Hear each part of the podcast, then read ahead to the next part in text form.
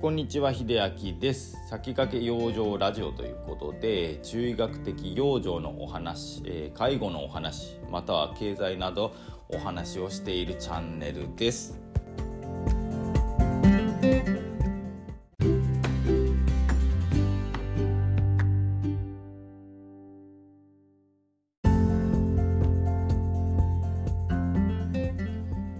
はい今日の本題なんですけれどもまあ今日は雑談ということでねあの、まあ、介護や中医学から離れてねちょっとたまには自分のことも話してみようかなって思っております。えっ、ー、とねまあ自分のことといってもまあ卒業して、まあ、高校をねあの、まあ、長崎県平戸市っていうところで生まれ育って高校卒業してからあの工場にね就職するために愛知県の方に出てきてまあ10 そうですね12年か3年は在籍していたんですね、まあ、工場に。な途中にあの体調崩したりしながらもなんとか在籍で、まあ、13年でまあそこで13年丸13年経った時に退職しまして次にはねあの特別養護老人ホームに無資格で入ったんですね。でもうもうその時代からもう人手不足なんか特に言われていたんですけれどもまあ今辞めて思ったのはまあまあまあきついところもありつつも結構僕も生意気かなりね言わせてもらったりしてて無資格のくせにね。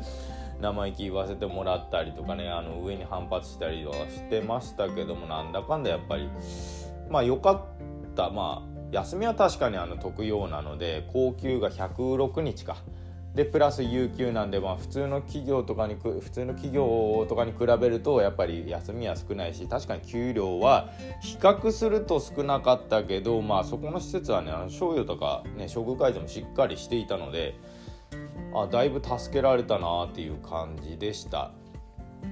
まあまあまああのね自分も単価切単価切ってとか自分もやりたいことがあるって言ってねまあやめた手前ねもう今更もう進むところも違いますしまああそこにもう一回っていう気もないんですけれどもねまあ良かったなと思ってます。でその後またねお金を貯めるために工場に入ってたんですけど結構ねまあきつくて残業もね結構びっくりするぐらいやってましただから夜働き出してもう朝回って7時8時ぐらいかなもう帰ってくるのが。8時ぐらいでその時その2年間はですねあんまりお酒をね飲まなかったんですよね。だからもう23ヶ月飲まないのザラだったしたまに飲みたくなるともうノンアルコールでいいやっていうぐらいね僕本当にお酒が好きなのでね全く飲まなかったですけどそれでもやっぱり体調を崩すことがねちらほらあったんですね。まああの食生活とかねもちろんその不規則な生活習慣によってね多分すごい乱れたとは思うんですけれどももうその頃になってくるとねその昔一番最初の工場にいた時に崩した体調もだいぶ良くなってきてはいつつもあのやっぱりひょっこりどこかで顔を出すみたいなところがあったのででそこからちょっと漢方を飲み出しつつでちょっとねまあ補うというか足りない、ね、部分を底上げしながらしていくと本当に体調をね自律神経系とかね特にあの下肢のだるみとかむくみとかもそうなんですけれども最初崩すことがね少なくなったんですよね。だからまあいろんな工場行ったり自分が体調を崩したりするしたタイミングでいろんな勉強を結構してきてて、まあ、体調を崩してうつ状態って言われた時には本当に心理学とか自分の飲んでる薬についてちょっとやっぱり本を開いたりとか本当はこうなんじゃないかとかね結構その時の先生も面倒くさいだ 面倒くさかっただろうなとは思うんですけど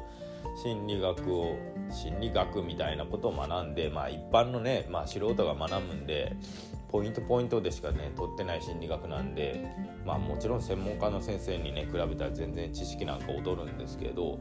まあそこからまたその一般向けというか実践心理学みたいななんで今がその中医学になってっていうんで自分がいろいろ苦境に立たされ苦境に立たされたりとか体調を崩した時にあの勉強とかね結構してるんですよね。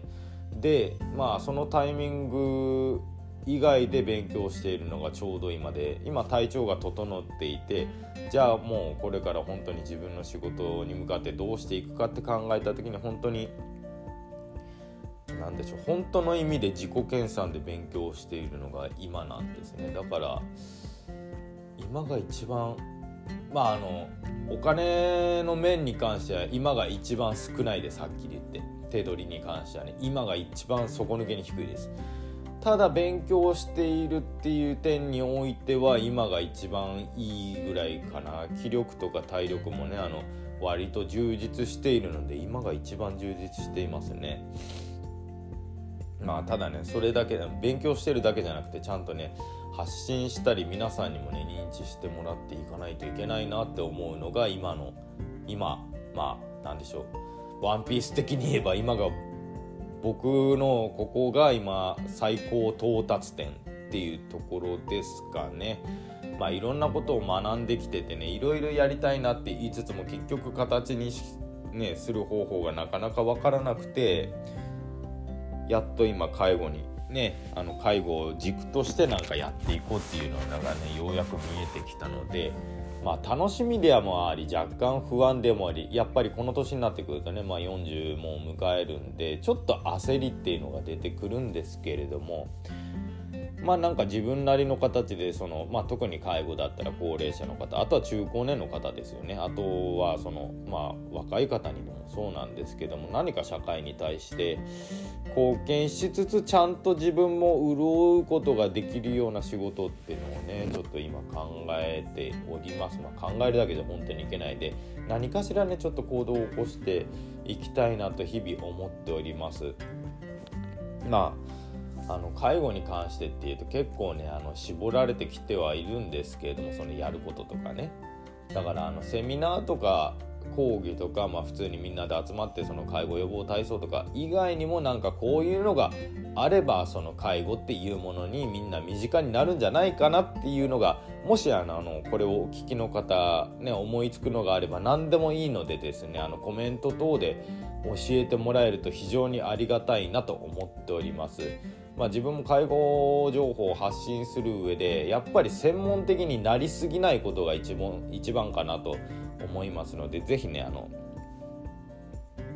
か介護に関してこういうのだったら知りたいとかこういうのだったらとっつきやすいんじゃないのかなっていうのがあればね是非教えていただきたいなと思っております。ということで今日は雑談で自分のことを語りつつねあの介護について皆さんのね認識とかねこういうのがあったらいいなっていうのを、ね、教えていただきたいというねまあそういう雑談でございました。最後まで聞いていただいてありがとうございました。それではまた。